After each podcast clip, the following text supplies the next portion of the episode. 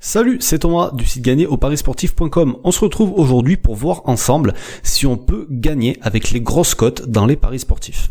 Alors, comme je te l'expliquais hier, euh, t'as vu que personnellement c'était pas mon truc, loin de là même, euh, parce que moi j'ai énormément de mal à jouer des cotes au-delà de 3 me demande pas pourquoi, c'est c'est comme ça, c'est un blocage psychologique que j'ai. Alors ça ça changera peut-être avec le temps, mais en tout cas au moment où j'enregistre ce podcast, euh, c'est comme ça, mon cerveau est réglé comme ça et mon mode de fonctionnement aussi. Mais euh, il faut être réaliste. Il y a des gens qui arrivent à gagner de l'argent en pariant sur des grosses cotes. Alors, ce que je voulais voir avec toi aujourd'hui, c'est qu'est-ce qu'ils ont ces gens-là de plus que les autres? Est-ce qu'ils sont exceptionnels? Est-ce qu'ils ont plus de chances que les autres? Est-ce qu'il y a des particularités à connaître quand on parie sur des cotes élevées, etc., etc. Donc c'est toutes ces questions auxquelles euh, je voudrais essayer de répondre aujourd'hui.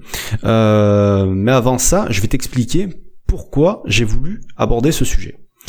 En fait, tu sais que euh, je trouve que le suivi tipster, c'est le meilleur investissement dans les paris sportifs. Pourquoi? Parce que ça permet de diversifier ses investissements, de parier sur des sports que on connaît pas du tout. Par exemple, moi je connais rien au basket, j'ai des tipsters basket, je connais rien au futsal, je connais rien, euh, je sais pas quel autre sport.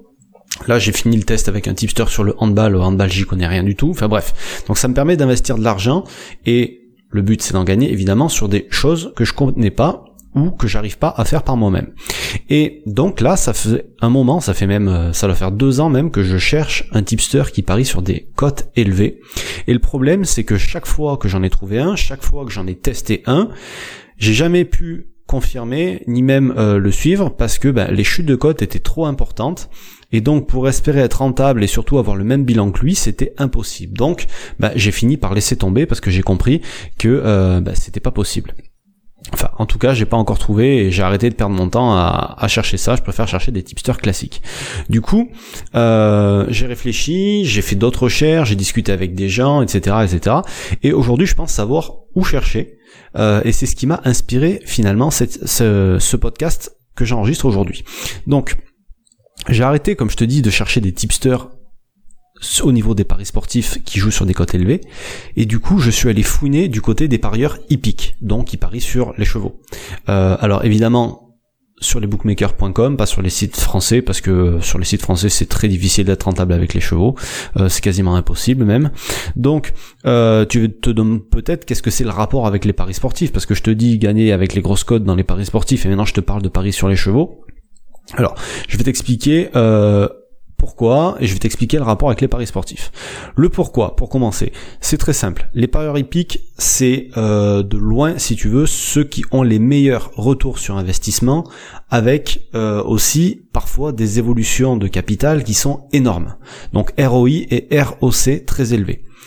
Et la particularité de, ce genre de parieurs, c'est que leur cote moyenne, elle tourne aux alentours des 10. Donc je sais pas si tu t'imagines, ça veut dire qu'ils jouent des cotes de 10 en moyenne, donc ça peut être très bien des cotes de 5, des cotes de 15, des cotes de 3 et des cotes de 21, on va dire. Tu vois ce que je veux dire?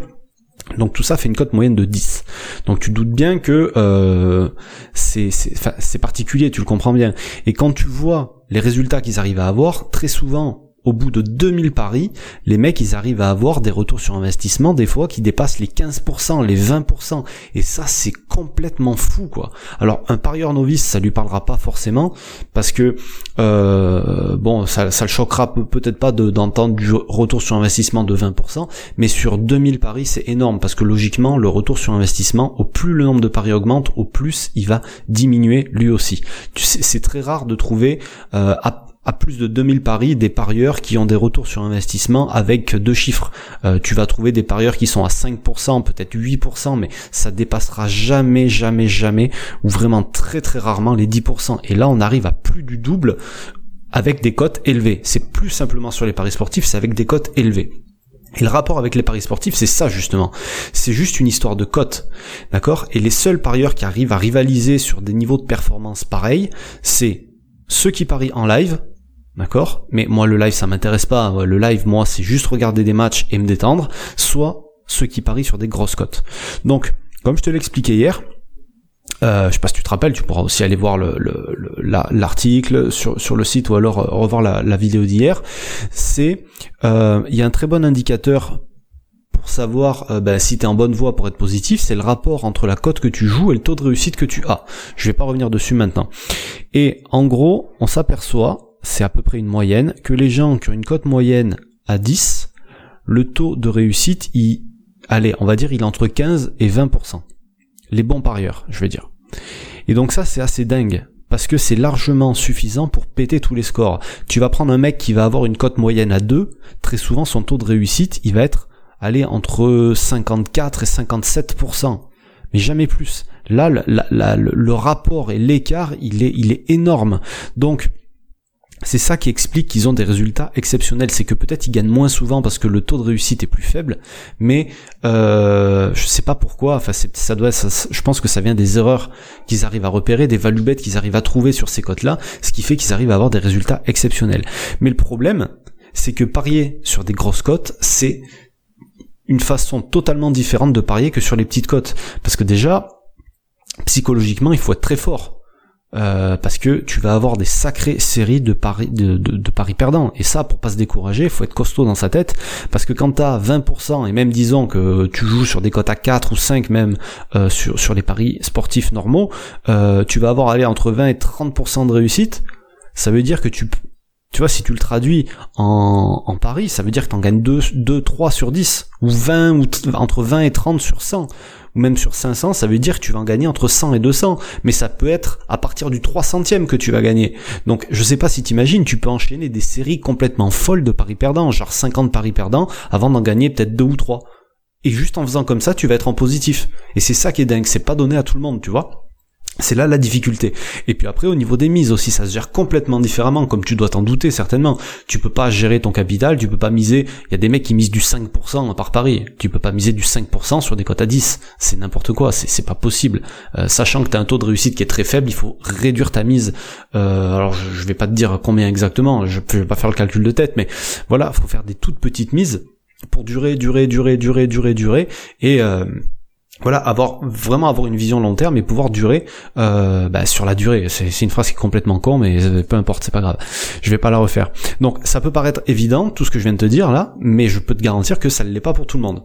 Et le dernier problème, c'est que les gens, la majorité des parieurs, ben ils aiment pas se risquer sur des cotes élevées comme ça, parce qu'ils pensent que c'est trop difficile de trouver ben, des paris gagnants avec des cotes comme ça. Et le truc, c'est que je pense que tu serais surpris. Euh, et d'ailleurs, un bon moyen de t'en rendre compte, c'est de regarder après chaque week-end le nombre de cotes aux alentours des 4, 5 et plus qui sont passés dans les différents championnats. Hein. Tu peux regarder euh, dans les championnats les plus populaires, jusque même sur les deuxièmes divisions, à la limite, et tu te rendras compte ben que ça arrive régulièrement. Je vais pas dire que ça arrive très souvent, mais ça arrive régulièrement. Donc tu peux le faire sur un mois, admettons, et tu vas voir que tu vas être surpris. Il faut que tu gardes à l'esprit que de toute façon, que ça soit des petites cotes, des cotes moyennes euh, aux alentours des deux, des cotes élevées, chaque type de pari, chaque plage de cotes va avoir toujours, toujours, toujours ses avantages et ses inconvénients. Et les grosses cotes, ça fait pas exception. Il y a des inconvénients, on vient de les voir, mais il y a aussi des avantages c'est-à-dire que tu peux faire, ben, tu vois, les résultats de ceux qui, qui s'en sortent avec ce type de pari-là, euh, ben, ils ont des, ils ont des résultats exceptionnels. Et ça, tu peux aller le voir sur des plateformes comme Blogabet, par exemple. Tu, dans les, dans les tipsters, tu sélectionnes les tipsters sur les paris hippiques et tu compares avec les parieurs classiques euh, qui ne parient pas en live et tu vas voir la différence de résultat. Elle est hallucinante. Alors, si moi j'avais une recommandation ou une préconisation à faire à certains aujourd'hui, pour conclure, ça serait que il y a des personnes qui veulent toujours se démarquer un petit peu des autres et ils veulent se spécialiser dans un nouveau sport, dans une nouvelle division, dans un truc, euh, voilà. Ils veulent se spécialiser sur une niche. Ben, c'est une excellente idée. Sauf que, est-ce que c'est mieux de partir sur un truc que tu connais pas du tout? Par exemple, un mec aujourd'hui dit, ben moi j'aimerais bien me mettre dans une niche, ouais les fléchettes ça peut être pas mal. Putain, mais si aujourd'hui tu connais le foot, reste sur le foot. Et il y a peut-être des championnats que tu connais mieux que d'autres. Donc si tu connais les championnats, tu sais quand un outsider va avoir ses chances contre une autre équipe. Et donc tu vas peut-être pouvoir trouver des values sur des cotes élevées. Tu vois ce que je veux dire? Et donc si t'es pas effrayé par les inconvénients des grosses cotes, ben t'as tout, t'as, parfaitement compris les avantages que tu pouvais en tirer. Et les seuls avantages que tu peux en tirer, si ça fonctionne, c'est des gros bénéfices. Je pense que, euh, enfin, je sais pas, t'es pas d'accord avec moi. Tu vois ce que je veux dire? Pourquoi ne pas tenter ça plutôt que d'aller se tenter ou se galérer sur un sport où tu trouveras pas d'infos, où tu vas galérer parce que tu connais rien, parce que tu peux pas regarder les matchs à la télé parce que c'est jamais diffusé, etc., etc. Voilà. C'est la réflexion que j'aimerais euh, bah, que tu te poses sur laquelle j'aimerais que tu te poses pendant le week-end. Là, voilà, je te laisse le week-end pour réfléchir là-dessus. Et nous, on se retrouve dès demain, donc tous les samedis pour le prono public de la semaine. Alors ça, c'est publié, c'est réservé à, ceux qui sont abonnés à la liste email. Euh, et euh, sur le site et on se retrouve sinon dès lundi pour les conseils quotidiens si tu veux recevoir tout ça euh, je te laisse le lien en dessous de la vidéo. T'auras, euh, voilà, t'as juste à t'inscrire, tu rentres ton mail et tu recevras tout ça. Sur ce, je te laisse. Je te souhaite un bon week-end. Je te dis à lundi pour un prochain conseil. Salut.